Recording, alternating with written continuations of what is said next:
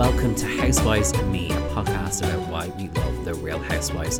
I hope your Christmas was stunning. I know Christmas is a different vibe this year, and restrictions and rules and all that change and chop and change, and it can feel a bit different. And you know, you try to keep safe, but maybe you want a bit of normality.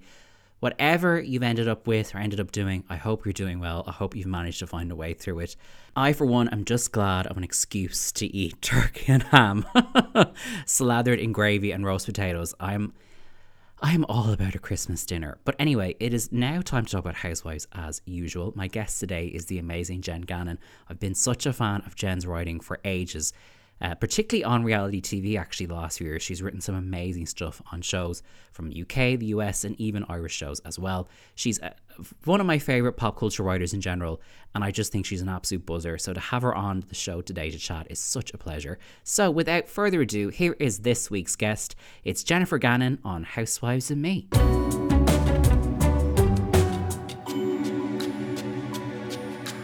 My guest today is an Irish writer and pop culture fan who has written for everybody from the Irish Times, the Sunday Business Post, and the Irish Independent. She has popped up on radio shows on RTÉ Radio 1, 2FM, and Today FM as well, offering insights on everything from TV to books and her love of pop music, including the one and only Kylie Minogue. And in recent times, alongside writing a reality TV column that I was obsessed with and has uh, frankly gone too soon, she is finally much to my delight, become obsessed with the Real Housewives. Jen Gannon, welcome to Housewives and Me. Hello, I'm so excited. I'm actually really nervous because I've listened to every single show and I just love it. And I'm just obsessed with like the real kind of intense housewives aficionados. Like I was dying for you to talk to Laura Barra because I just think Laura Barra and Louise McSharry and you are like this triumvirate of like housewives knowledge.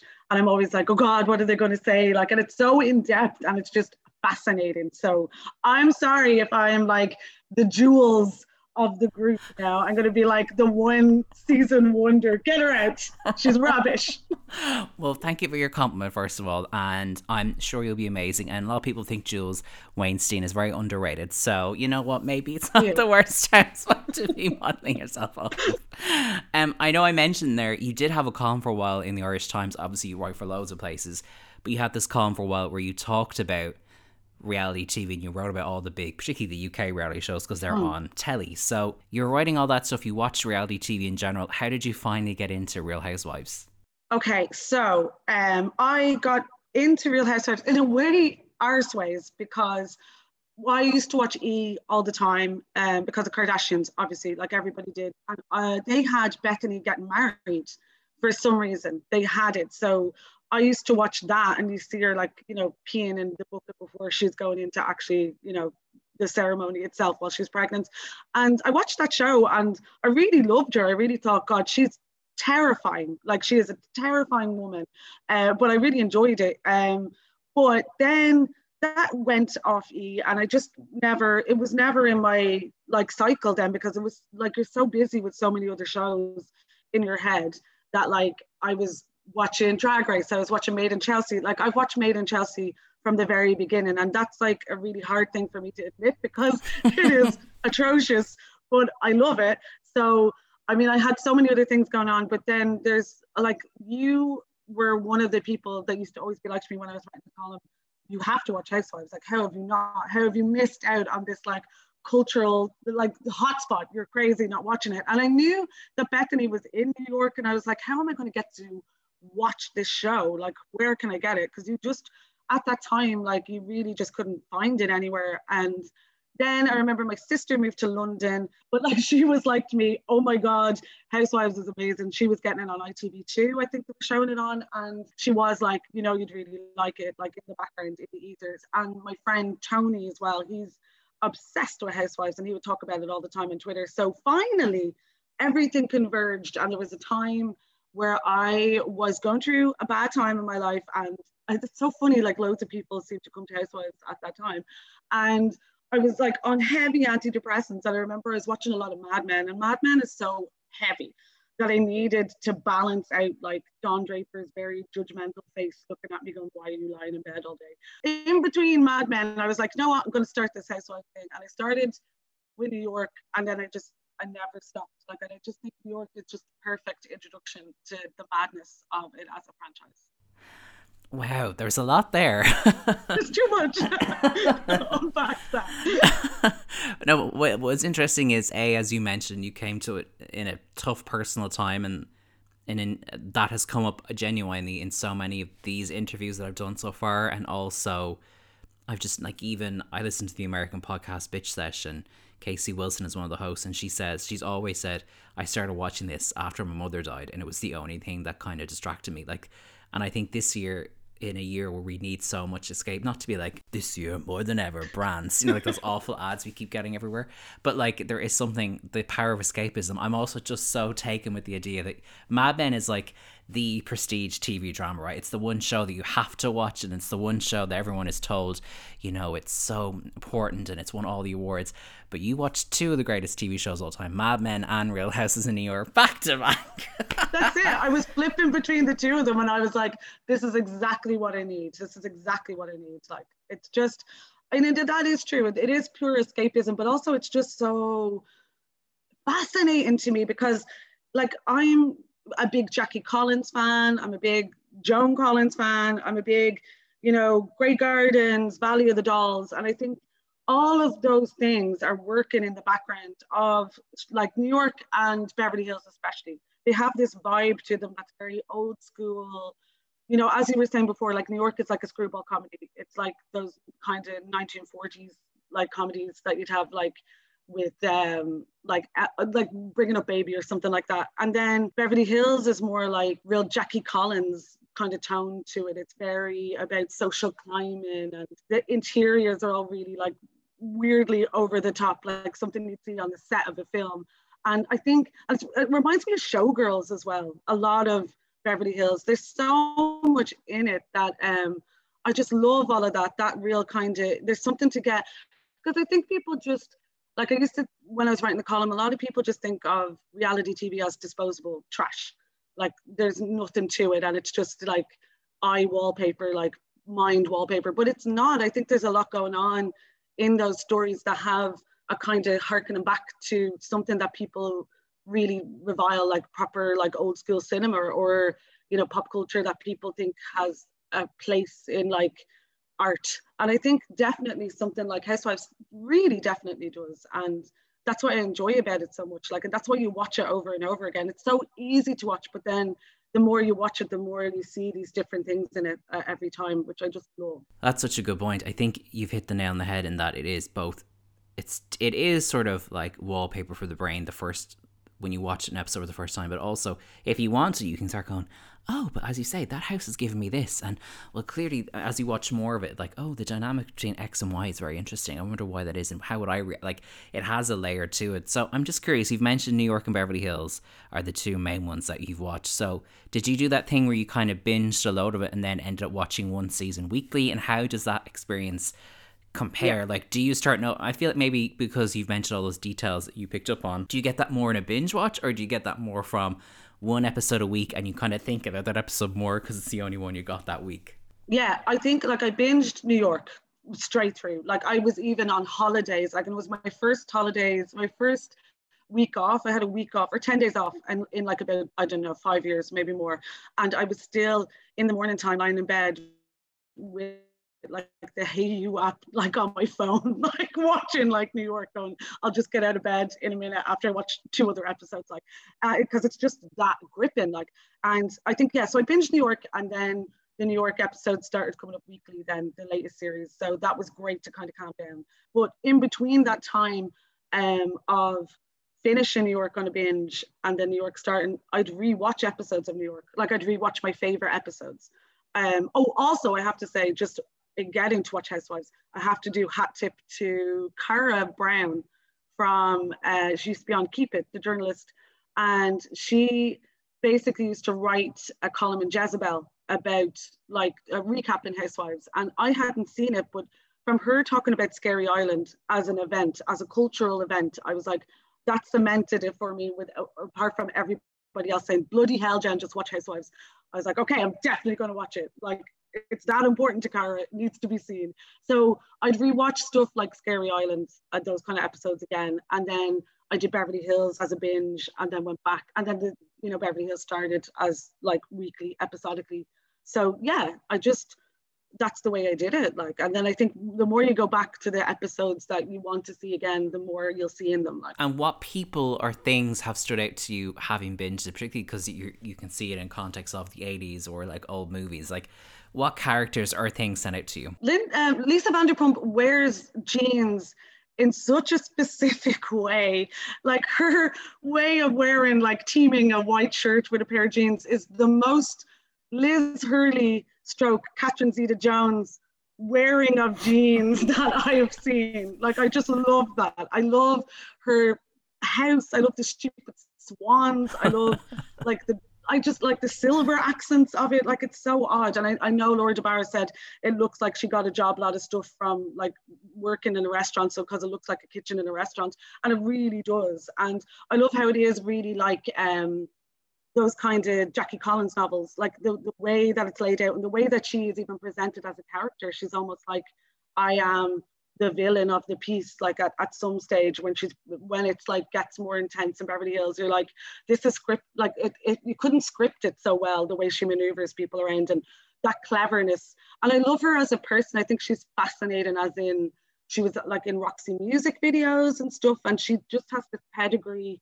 where I just think she's wasted in the UK. She would have been just like a big fish in a small pond. And I'm so glad that she just has this LA fabulous life. And I can imagine her mixing with those kind of people. You know, I just find her fascinating. But then there's like, there's so many, like, I just love the way there's Luann has absolutely no like self awareness.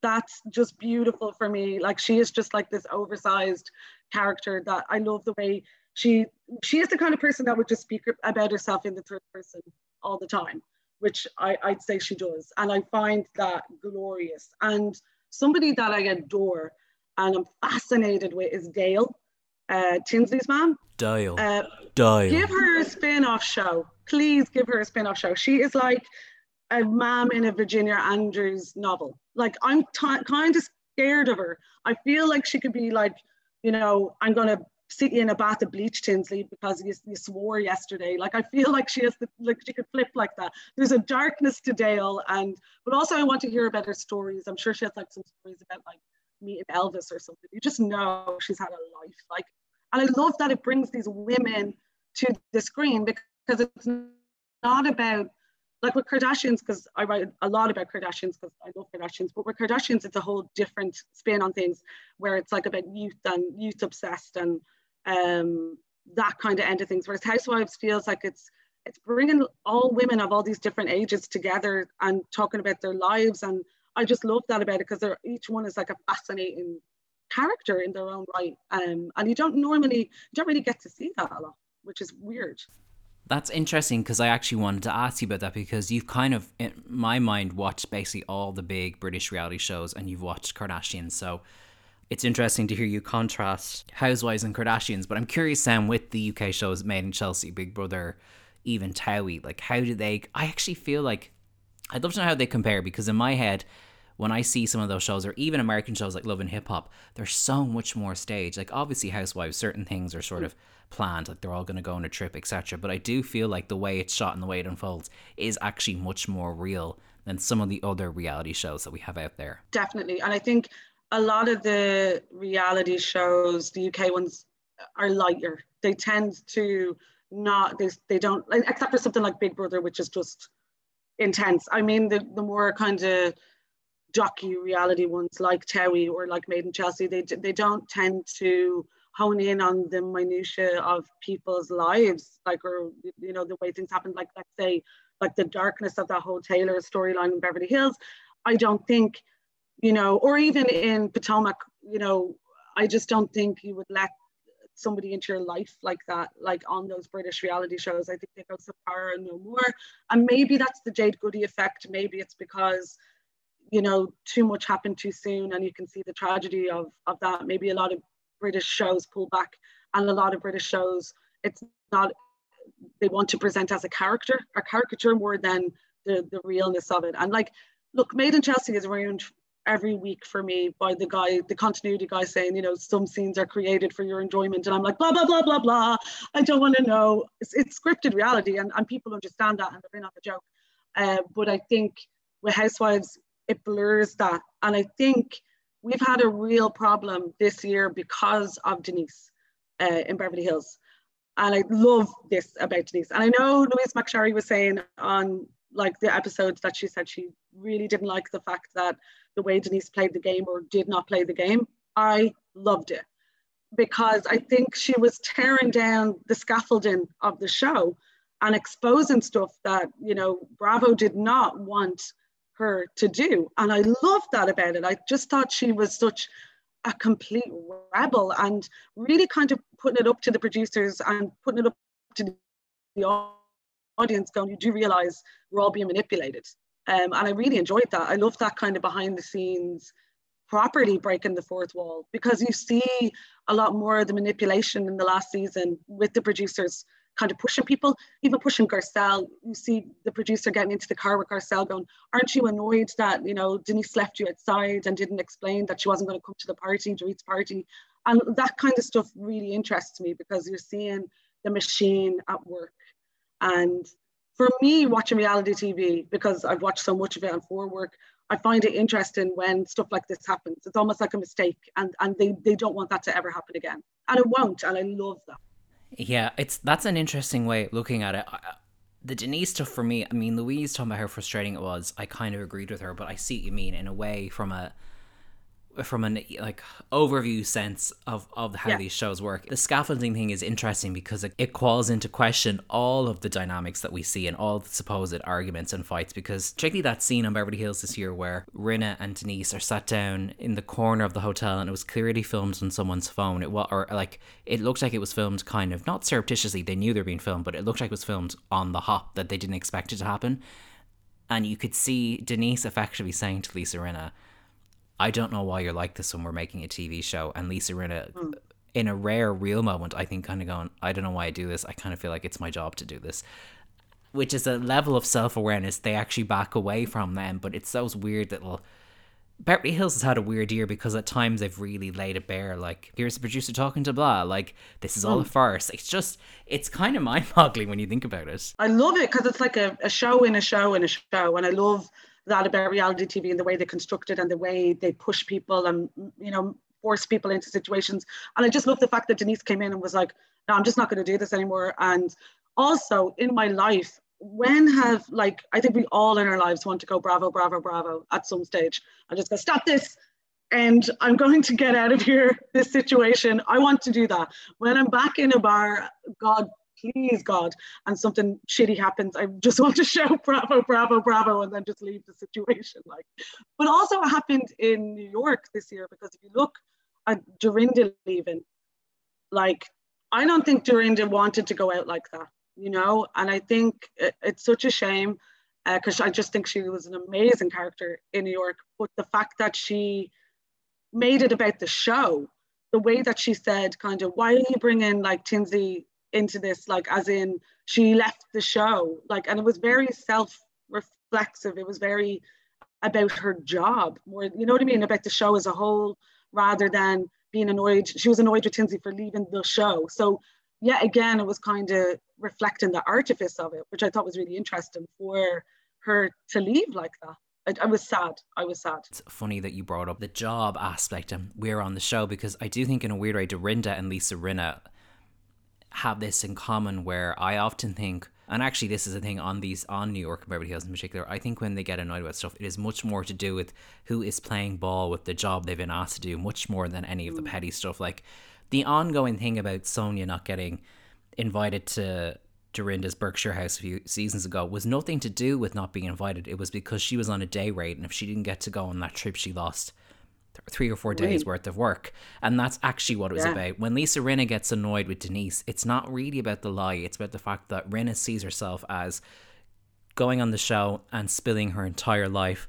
And when someone holds back and maybe gets paid more, gets more deference from producers, she hates it. That's why she never got on with Lisa Vanderpump, really. It was not about, I'm jealous of your house. It's, we're all on the mm. same show, put up or shut up. Exactly. And that's the thing, that's the levels of it that you get into, which I find like it's so interesting to me that you, have to separate those things of what is going on in the show, what is the storyline, like in inverted commas, the AB storyline in the show, and what is actually happening behind the scenes, which I think is gas.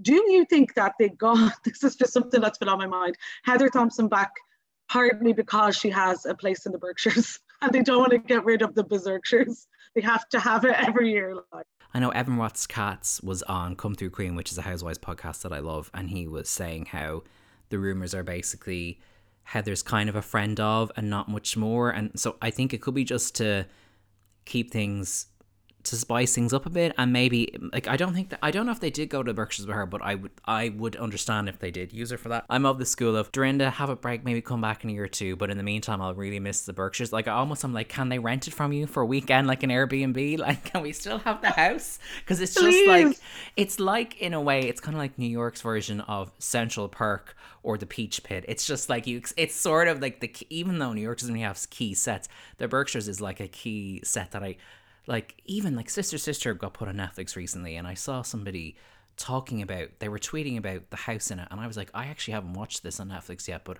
I watched it so much as a kid that the set I can see it so vividly yeah. and when I think of New York the first quote unquote set that I think of is the Berkshires like it is an fish. iconic location the fish room alone come on that fish and there's like a clip I remember of like Luann hanging a candy cane off fish at one point and I was like, yes, nothing says Christmas more to me than, you know, the candy cane hanging off the big fish in Bluestone Manor. I just, like, that place is haunted. Like, she really needs, now that she's got the remodel done, she has to sage the fuck out of that place because, my God, there's so much badness in it that I just adore.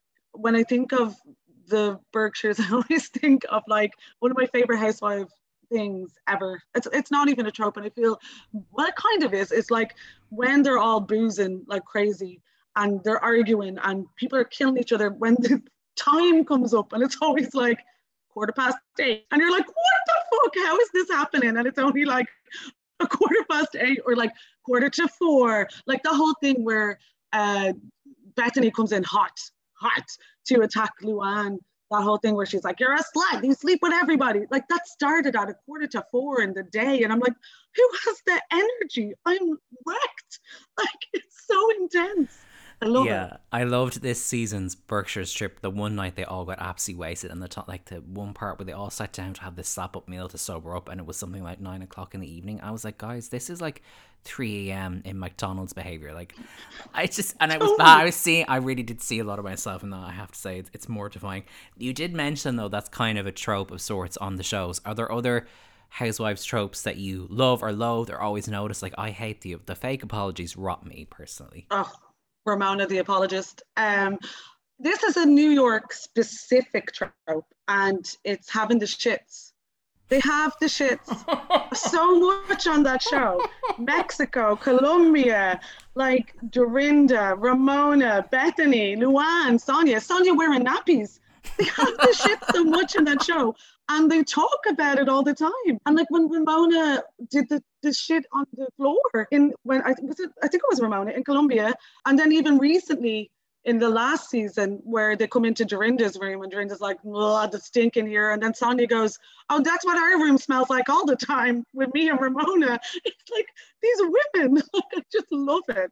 I absolutely think it's, it, it kills me. I cry laughing at it every season. I'm like, who's going to do something terrible to that bathroom? Like, I mean, you don't see women talking about stuff like that on TV. You just don't. You think it's like, gross it's like jackass behavior but it, it's, it's something that happens and like we need to talk about incontinence and i like the way it's touched John and Kardashians, they're always giving out about like Kris's incontinence, but it's taken to another level in Housewives where there is just every season it happens, and I love that. But other ones that I love is step and repeat. The step and repeat, like I learned what a step and repeat was because of Housewives. I'm like, oh yeah, I'm, I feel like an industry insider now. I know what that is. And like, they're stupid events. Like their events are just denim and diamonds, all those shit events. Like one of my favorite events ever. And I talk about it all the time. And I text, I text my sister random things from Housewives all the time. If it comes to my head, I'll just text her at two o'clock in the morning. I'll say, Lisa Rinna's big bag of pills, like or something like that. We'll just text each other stupid things. My all-time favorite thing is, um, and I have to read it to get it right.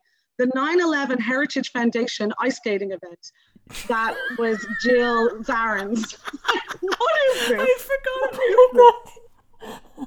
The 9/11 Heritage Foundation ice skating event. Kill me now. It's perfect. Like everything about that is perfect. I know you.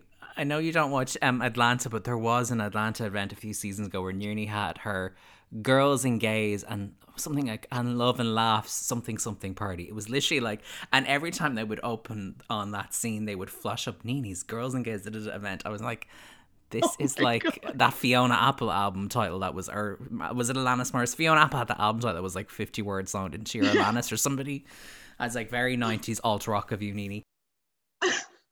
it is ridiculous though and i love how like excited not excited because they, they're not really but like how like even like bethenny with her stupid skinny girl sponsored everything. Like i just all of that kind of stuff just makes me laugh so much because it's so awful. Like and the events are usually the places where the craziness ensues which i love like that somebody is invited to something and they're like oh god this person like and i just love them. They're that's my one of my favorite tropes they're just stupid events. And also, as well, then it's all there's always a moment of, I can't believe we do that at my event. And it's like your event, which is largely set up to film TV show scenes in, like you live, like, like And you my can see event. like people in the background just going, "Well, "How long do I have to stay here?" Like, Oh, the people in the background, particularly when they go on the trips, particularly if the trips are outside of the US, like watching punters in like European restaurants or tourist spots just stare and be like, they should be like, who are these people? Like, and uh, like they're just so. It's just one of my, particularly when it's something really like. Like when they're having a proper fight in New York outside of dinner and they're all drunk and they, they pull out in a wide shot and you just see a bewildered tourist in the background going, What the f-? Can you imagine just, you didn't know about reality TV and you were like, Yeah, we'll go get chicken and chips in the outdoor restaurant. And then two tables over, there's a bunch of like 50 something women drunk with ca- four cameras around them throwing drinks in each other. You'd be like, Um, uh, I don't know about this. I wonder do they pay, do like the production staff comp meals sometimes for other people? Because especially if, like, they'd have to sign a consent form if they wanted to be filmed. Because I remember going to Australia and getting off a flight. Like getting off a flight, I was going coming from Japan and going to Australia, and like I was in bits, like in bits as you are when you're off, coming off a flight. And like this guy threw like a consent form in my hand, and he's like, they're filming like one of those like shows where you know, the, the shows what are they called? Where like somebody's trying to import stuff. Oh, you Oh, know, like not airline Banged or- Abroad. You, know those kind of like shows. Border Up control or one of those. yeah. And he was like, Can you, you know, sign this because they're going to film you while you're, you're going through? And I was like, No way. Like, pixelate the shit out of this. Like, it's not happening. So, You were like, I'm- blur me out, yeah, please, for the love of God. But like, I wonder about those people sitting around. Like, do they get, what do they get? Like, say, like, the guy, remember at the, the gangster brunch, and the guy that was saying that Carol, of all people, looked like um, Ivanka Trump uh, or Mel- Melania. I wonder, did he get any money? Did he get a free drink? What did he get? Like, and like, it's so funny to think about these people that are just around in Housewives. Like that guy this season uh, on New York, where the dinner where Leah threw the ravioli at Ramona. There's a guy in the background that has become a meme himself, where he's holding like a martini glass and just looking disgusted.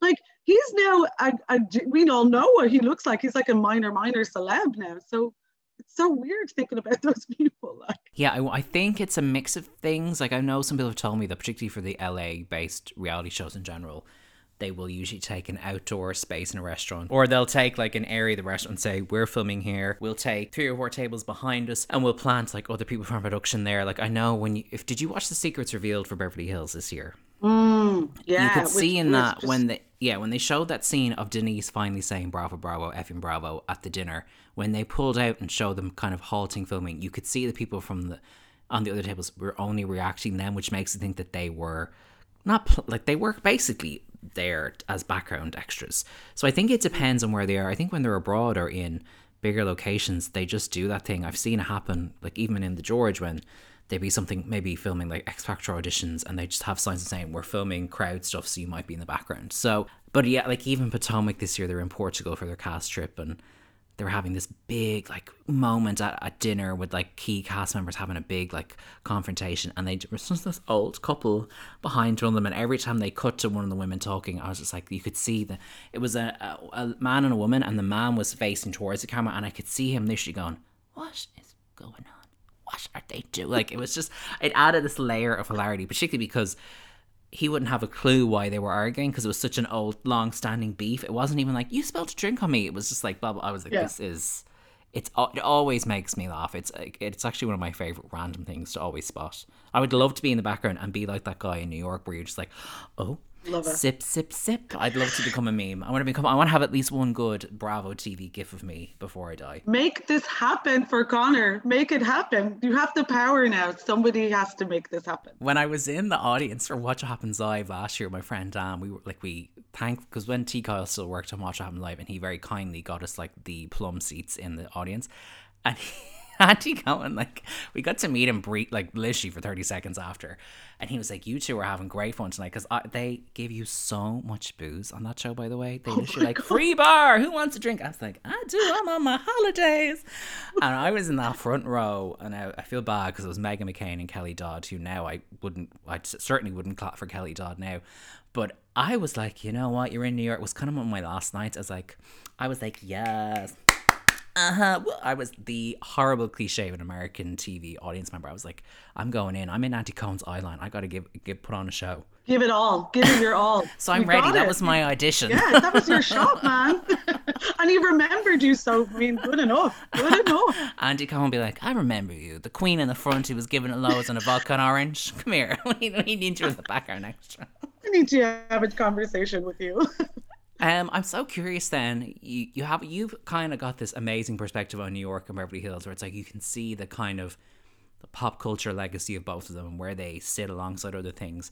Is there anybody you would love to see on either Beverly Hills and New York that you think that would just tickle you, or you think would fit in really well? Oh, I know everybody was talking like on another show that you had about Heather Locklear, and it's it's unfortunate that she isn't in a great place because I think she's got such a good pedigree to be on a show like that. But I was saying before, um, uh, I would have loved to have seen if she had been in the whole of her health. I would love to have seen Shannen Doherty thrown into Beverly Hills because she that bitch would mix it up, and we know how feisty she is and how much she like is always going to be herself. And she has previously had all this stuff about being an outspoken Republican and stuff, so there would be a lot in that. Was she? I didn't know that.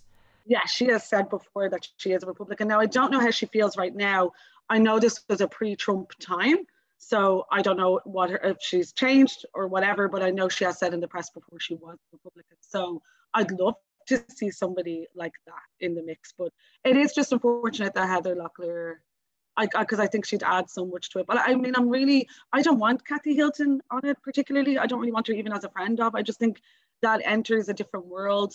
Uh, you need somebody that's almost familiar but not overly familiar. And I think like with Kathy, like it's too much there. I just think there's too much there. Even if you know you might see Paris for a minute or two, I I just think nah, leave it. Like with New York, I don't know because there's so many fascinating people in New York. Because like I loved the fact that Carole, Carole, God, bloody hell.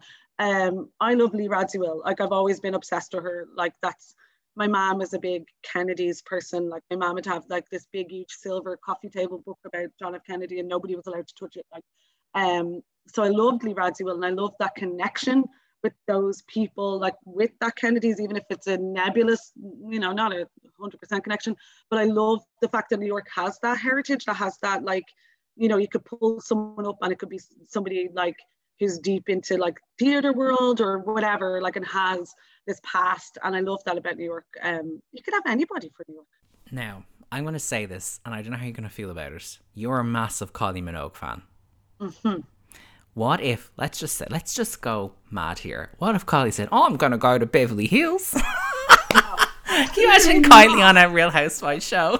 She'd never do it because she is so old school about privacy and control of her image that I just think she would rather die. That like anybody, like any journalist that's ever interviewed Kylie, which I am not among one of, thankfully, because I would actually just have a snap cry and I'd be like riling, like getting into like the lives. like I'd just be convinced. But I know from other people that inter- have interviewed her that she literally doesn't give up. She gives in, you know, give us nothing. And she just kind of says the same things a lot of the time in different ways in interviews. And it's that RuPaul thing of kind of self-preservation that you have to kind of the illusion not to destroy the illusion. So I don't think she would do it at all, which is fine by me. I'm I'm happy enough with that. You keep to yourself, love. Don't do it. But I'd love to see like a drag queen kind of like I'd love two worlds to combine because I always think there's like accents of drag race in in Real Housewives. Like I think like Gizelle in like Potomac, she reminds me of Monique Heart. Um, oh, I just yeah. think oh, they're yeah. really alike, and I'd love to see them do something together. I don't know, but like even with like, I think the be- the the most interesting people do the best talking heads, and I think like Bethenny's talking heads, her segments like are just unbelievable. They're as good as like Alaska or as good as like Katya like and i think there's something there between maybe it's just because i watch drag race so much as well but i think the two worlds could combine. I'd love to see like a draggy kind of beverly hills. Definitely. the real drag wise of beverly hills. It could be like like real housewives and their drag queen buddies and they both are treated they're on equal footing storyline wise. That would be such a hoot. I love how i said kylie on you are like no don't do it Are there any pop queens you would love to see do reality TV that you like? You actually think, oh my god, that will be a gag. I mean, I love, I love like pop documentaries. Like I loved Gaga's documentary, like Five Foot Two. Um, I just thought it was so interesting because it was like that split between her being a pop star and her trying to be a normal person, and then he had the Joanne stuff in the background. And I think she's fascinating, and I think she'd do it. Weirdly, I, I mean, I think like Gaga, if she wasn't so massive would be brilliant like would be a fascinating subject. Like i think she she loves letting people into her life. And like she's always like kind of acting anyway. So you wouldn't get the best of her. Like you wouldn't that's the thing about like reality tv at its most condensed form. You can't let it get the best of you. You just can't. Like if you're too vulnerable you'll get taken out you know you, you can't you have to build up an armor build up a character. Like you could even see with tinsley she was getting more and more vulnerable. I mean she kind of was okay last season but like it takes it takes a lot out of someone. You have to be really strong. You have to be someone who doesn't care like ramona who i don't even know how she goes like she goes through her daily life like that. That's such a good way of putting it. Like how do you like i actually have thought that watching ramona i'm like how do you exist in the world as a human yeah. being. Like, how do you function? Or like Aviva, history's greatest monster, Aviva. she created a great character because I don't think anybody could behave like that in real life. Like she's just, she was just so objectionable. Like that can't be real. Like God, I, I hope, hope, it's not. not. Yeah, I fully hope not. Talked about some of our faves. If you were having if you were having a housewives dinner party tomorrow and you can invite five people, they can be housewives, they can be friends of, we'd allow a husband or two, who would it be? Now, Connor, I have thought about this deeply, and you're not going to be happy because I'm doing a very, I'm, I'm doing a little spin off of it myself because you could say the same people all the time, and I know people would say the same people. Like I'd say like Bethenny and Luann and stuff. Mm-hmm. But I'm going to do strange people that only pop in and out of episodes that I'm obsessed with. Centric dinner, okay. and it's a New York centric one. So first okay. of all, I would have to have Dale because I'm just in love with Dale. I want to know everything about her. I just say she would be a hoot. She'd swear her head off. She, I just think she'd be amazing. Um, Roberta, Sonja's psychic, um, oh my I God, love that woman. Is that the one with the blonde bob and the glasses? Yes. And they're like, we'll yes. light my abundance candles, we'll do some yoga. Oh my God. This Every time she appears in an episode, I'm like instantly fascinated. I love the fact that like there was an episode where Sonia was like Son- the Sonja Morgan team, and it was like, you know, her someone who grooms her pets and like her psychic. And I'm like, I want to live that life. You're so odd, Sonja. So Roberta, definitely. Someone who this is a person that I'm literally obsessed with, almost to the point where I've almost got a, a cameo done just for myself during lockdown because I love her so much. Laurie, Dorinda's real estate agent. Yes. yes. Laurie her own show. Who is this woman? She is magnificent. Like I just love her cotton wool hair, her very distinctive look she's got going on. And also like she caused so much trouble when she was in it just really briefly between like Dorinda and who was it? That were like, you know, about renting the house. That was just such an odd I, I just love her. She's a little troublemaker, and I'd say she just like she would just be a, a fun time broad. I think. Then I would have Harry Dubin because I need to know what is the attraction. I need to know. Like Sonja, Ramona, Luann, they've all been there. What is going on with this man? I need to sit down for dinner with this man and go, what's your chat like? Because you, you, you like just really you've gone through so many of these women who I would think are pretty strong women. Like, what is because it's not looks, hon. It's definitely not looks. And then I would have the ghost of Bobby Zarin because I I love Bobby. Jennifer. I think Bobby is one of my favorites ever. Not the ghost of. God help, R.I.P. Sorry, poor one out. But I just think that man is amazing everything about him. I wanted him to have his own show. Really. Oh my god! I love the way he just got involved, but he got involved in a real like gangster way. He's like, you know, he's always sidling up to people and going, "Now hold on a second, Bethenny," or you know, "Wait a sec, Luann." And I love that about him. He was Loved one him. of the few husbands who when he was quote unquote involved in things it felt less annoying i think a because he was really he really cared about jill mm. and b he wasn't a dickhead about it whereas there have been other particularly on Beverly Hills, actually times when the husbands have weighed in, and I've been like, I know PK and Dorit are kind of more liked now, but I mean that season where PK was going after Erika and she tore him apart at the reunion and he that. played the victim card, I was like, you are scum. The ghost of Bobby Zarin. God help me, I did not expect you to say that, but I can, I I can see. He's my favorite husband. He's my favorite husband, like out of them all. Like people always are like, oh, Maurizio this, Maurizio that. And I love how stoned Maurizio is. Don't get me wrong. I think he's really funny. But Bobby is the Don. Like Bobby would look after you, no problem. He's just the dude. And I just would have loved to have spent time with him. It sounds so oh, weird. Oh, but all the love for Bobby, for sure. And he's the only person that could really get through to Bethenny. And, you know, Bethenny is a hard wagon. So anybody that can meet her on a level and make her kind of feel bad or like have any kind of empathy that's an amazing thing like that he did. What a man. I just it's so funny. Usually i always have a rough idea of what i think people will say and wow you, you definitely just off the bat when you were like it's gonna be like kind of side characters like oh how interesting. I did not expect a dead person no, I love it. It's just you know when people do that, they go, "You can have a dinner party with anyone, living or dead." You are like, "Yeah, make I need that disclaimer." Very much so. Or Jiggy, if like somebody couldn't make it, throw Jiggy in the sex monster. What that dog? I'd say that dog fucking stinks. I'm sorry. There's no amount of doggy perfume that can like hold back that odor. Sometimes I also just send my sister photos of Jiggy just going, here's the sex monster. It's Wednesday. Like, I love that dog. Demented, demented. I think that dog has stolen like Ken's soul or something. It's like there must be some kind of horrific, it's like a talisman thing. They need to make like a, a kind of ring film about like Jiggy owning their souls. Why have got we... something going on? why have we gone down a supernatural route? I'm actually so happy. This should this should have come out of Halloween. It's iconic. I might I might have to sit this episode, hold it until next year. Another thing I'd love to ask everybody, and God knows what you're gonna say now when I ask this. Um, if you were on Housewives tomorrow and they said, "Listen, Gannon, we need a tagline," yours is probably something like, "I might raise the dead." but I'll never raise my hand. No.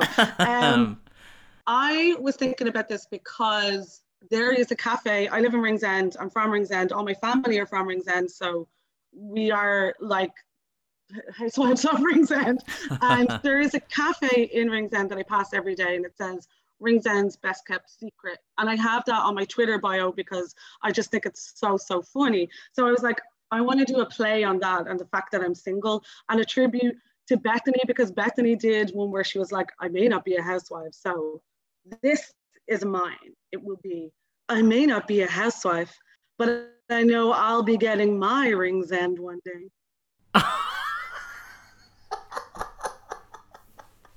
I love how it's kind of a double entendre.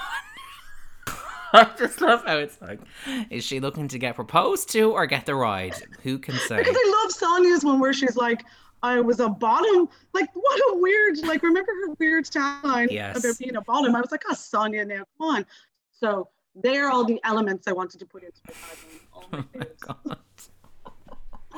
Oh my god! I don't know. I mean, it's why I brought you here, Jen. But I can't say I'm not, not shocked all the same. oh god. um, I know. Obviously, Housewives is one of your favorite things to watch, and you've kind of had, like many of us, enjoyed it as a break from the hell that was this year. But you are, you write a lot about telly. You talk a lot about telly for your work. What? There are other shows, reality or otherwise, that you love this year. I'm sure some are big hitters that we've all heard about, but I'm sure there's some hidden gems as well. Um, I really think to be serious for a moment, oh my God, um, just because there's so much TV out there at the moment, and I think a lot of people just get lo- a lot of TV gets lost in the shuffle. But I will say one of the most interesting shows I've seen this year has been Luca Guadagnino's "We Are Who We Are." So Luca Guadagnino was the director of Call Me by Your Name, and he's written this show about kids who live on an army base, a U.S. Army base in Italy. But it's all about them exploring their sexuality and it's about like what it means to be like what it means to grow up in the world right now and i think it's one of the only shows that speaks to issues about gender and gender fluidity and it's so interesting and the kids that are in it are so natural like the you, you'd be convinced sometimes that they're not acting at all. And i just think it's just it's beautiful. It looks gorgeous. It's really dreamy. But i think it says really big things about what it means to be growing up right now and those issues. And it does it really sensitively. And it does it in a way that feels authentic. And it doesn't feel like you know he you're not being preached to. And it doesn't feel like he doesn't know what's going on. It's very in tune to the moment. Um, and i love it. And i just hope a lot of people watch it because i think um, it might get lost in the shuffle of so much tv uh, yeah that would be my absolute fave but on the flip side of that i love below deck it's absolutely horrific. And I'm in love with Chef Ben, who is the chef in seasons one to five, I think, and he's in seasons one to four in Mediterranean. Um, and I would say if anybody's starting it off, start with the first season of Mediterranean because it's wild. It's like Ibiza Uncovered. It reminds me of all those kind of shows. So it's really trashy, good fun. Uh, ben is awful. He's like a public schoolboy, but I don't know why. I just love him. He's, he's just so funny. He's about the cleverest person on the whole boat. So it's really good fun. Yeah, Below Deck has. It's funny. I feel like this year, Real Housewives has had a bit of a moment with Irish viewers who are finally watching it, and I've also noticed a lot more people talking about Below Deck and starting it. I, I think it's cool to watch it as well because it mixes a lot of UK people and European people with Americans. So it's not just you know it's not just an American boat. Like, and also it makes me laugh because a lot of the Americans just cannot handle their drink. That's a lot of that as well in it. Like young kids like just running around being absolutely bananas drunk. Um, yeah, it's just it's a fun it's a fun watch and it gets really juicy from the off. Like it's just about like that's why it's kind of like Ibiza Uncovered where they're all just shagging each other straight from the off and you're just like bloody hell it's like a, a traveling and STDs on sea uh, by the sea that's basically what it is like It, oh my god, you just reminded me of that era where Sky One just everything was blah blah uncovered. The villa, it was just like such a trashy era. Like the villa was muck, like as in and Like- I loved it yeah, I mean, as, and I watched so much of it. Like, I think I was, I watched someone. I think I was a bit too young to watch all of it, but I was very aware of like how raunchy Sky One was at that time. And like, remember Prickly Heat? I just remember the ads for that with like Denise Van Outen and Julian Clary, and it was like this mad. Get, I used to see the ads and be like, what is this? it was very the 90s were a time they really were like my god what would they do in half like nobody knew and i remember pj from who ended up on big brother was on the villa that's what i remember really in like about that time like just that you would have someone would be in one reality show not do so well and then they'd jump to they'd audition for another one and their career would progress from then career like can i just say the only people that have made that work for themselves have been Rylan and Alison Hammond. So don't try it. Like, do you know what I mean? Really, they're the only really success stories. Like, I do find this sort of reality TV career of people in the UK now so interesting, like the Geordie Shore and Love Island people, because it's just all very calculated and it does work, and I can't knock that they have a hustle, but I don't have the same affection for the UK reality stars that I do for like Real Housewives, and maybe it's because, as we mentioned earlier, on Housewives they actually give up a lot more of their personal lives and their arc and their story, or is it that there's a little bit more? It's a bit less on the nose. Whereas sometimes with the UK people, I'm just like, okay, so you're under the age of 25, you wear too much fake tan, and you've had a lot of work done, and you are now selling me supplements on Instagram. Like, I just, it's a hard journey to get excited about. That's their progression. Like, and I feel that's sad because they're kind of stuck in a feedback loop where it's just like go from Love Island to shilling protein stuff and teas that make you poo, and then appear on like some quiz show with Keith Lemon as the host and like that's your life and they're on that hamster wheel and you're kind of like maybe you should have just went and did a course. Like do you know what I mean? Like sometimes I feel that about them like maybe and like got your level years, five. yeah, and that's from years of writing about reality TV stars because I do feel sorry for them and I do think it is a great way to make easy money and I'm not opposed to it and I think yeah, fair play to you, and you know, there by the grace of God. We hate people so much for no reason now that I feel like those kids that are on like stuff like Love Island and Towie, and they're really putting themselves out there, and I feel like they deserve to be, you know, looked after a little bit more, if anything, and that's what I, I think they should be shielded a lot more, and I think maybe that's why the British press or the British like shows aren't as in depth as that because I think they're afraid if you look at something like Love Island, where everything that's happened, it's not a good mental health wise you have to be very robust. And I think maybe because housewives are older and have been through more in their lives that they are more mentally robust. And I think with the English shows, you're kind of thrown your youth to the wolves and it doesn't work out well. That's a good point about the media coverage. I just think there's a, like, Real Housewives does garner press and the fans would are very obsessive, but it is a slightly different tone or something. I don't know.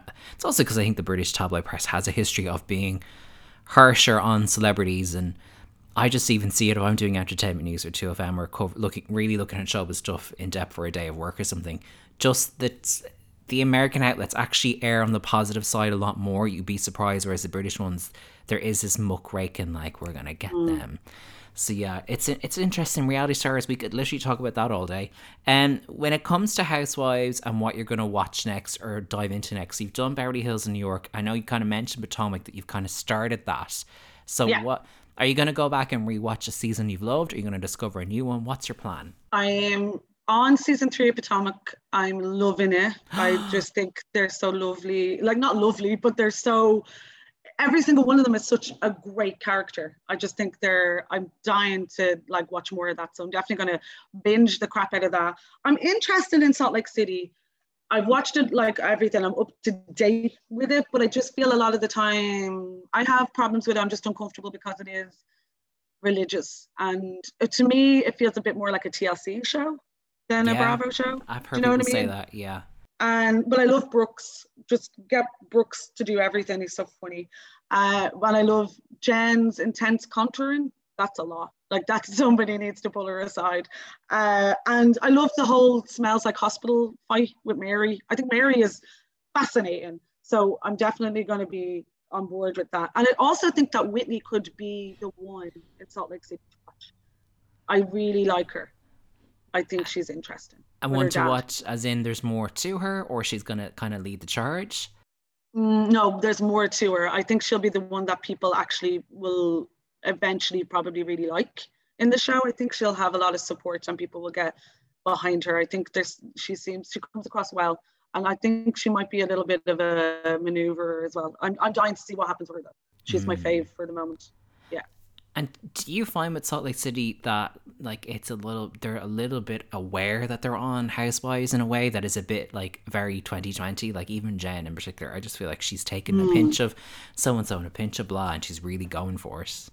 Oh my god, yeah. She's like comes across sometimes as like a panto villain, like a dame, like um and she's real like I'm going to be the Vanderpump of this or you know what I mean, or I'm gonna be yeah, it's very like and you can only this is the problem and that's the like cycle of these kind of shows because it's it's like Big Brother, you have the awareness of it and the aware of the audience and you're aware of the tropes that play out. So you want to get yourself in there and have your character kind of made up already. And that's the sadness of it because the more popular something is and the more the audience it gets, the less it will have of its original greatness. Although in saying that, I adore Leah. I think Leah's just for New York. I just think she was amazing. She's my favorite. She is like my phone uh, background. Show me. Is so she much. what picture? Yeah, it's the oh they've got loads of messages, but it's her with her like shades on. And oh yeah. Like, and she actually got in touch with like I sent like I just put it up on my Instagram stories, and she actually replied to it, just going, "Oh my God, you're so nice, thanks," because it was like one of the like the first or the second week that it was on, but like I just love her. I think like everything about her. I just think the way that she had Sonja's number straight away. She's very clever like that. She I she gets people and she really was a breath of fresh air. So I think, yeah, maybe if you're not so self-conscious and self-aware, you can bring something new to the show. So all is not lost. And before we finish up, where can people find you and your writing and, and all that good stuff? I am everywhere. And I am on Twitter, Jen Pop. So it's J E N N. Like it's two N's because there were so many Jens in my class in school. So that's why I added the N. It's not because I'm really pretentious. Um, and I'm on Instagram, the Jen Gannon. Um, I'm also writing in the Irish Times. I'm on Arena sometimes in RTÉ and on with Louise McSharry sometimes. And I'm on Today FM as well, talking about TV. Always, always, mostly always about TV. So I was just thinking, Jen with two ends is a very housewives thing to do. Like, it, you, you, you, like people will be like, and this season on the Real House is a Rings End new character Jen with two ends. and everyone's like, this pretentious bitch, I hate her. I'm not doing it. As a rule, I'm just gonna not refer to her as Jen with the two ends. I'm only one end. So yeah, you're like, it's I, actually, I it's fine. It's actually mm-hmm. Jen like gin, and you draw out the second end like it's gin. Gin, like Jeunesse, like that thing in Nixium. Um, yeah. So now I sound like I I'm really pretentious doing that, but it was for a reason. It had a logical reason when I was in school. There was like seven Jennifers in my class. They were all like Jennies or Jenny with an eye with a heart instead of like a a dot. so, I'm sorry. Oh my god. Well, you're the first Jennifer on this podcast. There you go. Woohoo! blazing a trail for Jennifer's everywhere. Um, Jennifer Gannon, it has been a joy to pick your brain on Real Housewives today. Thank you. I've loved it. That was Housewives and Me with Jennifer Gannon, this week's guest, and our last guest of 2020. Can you believe it? I mean, to say it's been a year is an understatement. But I just want to say again, thank you to everybody who has supported the podcast at the tail end of 2020. It has definitely been a bright spot for me when so much was uh, up in the air personally and professionally. To have this connect to people the way it has has been such a pleasure, and I'm so excited to keep on having the Housewives chats with people all the way into next year. We'll be back next week in 2021, no less, with a brand new episode. Until then, thank you so much for listening, and I'll talk to you soon.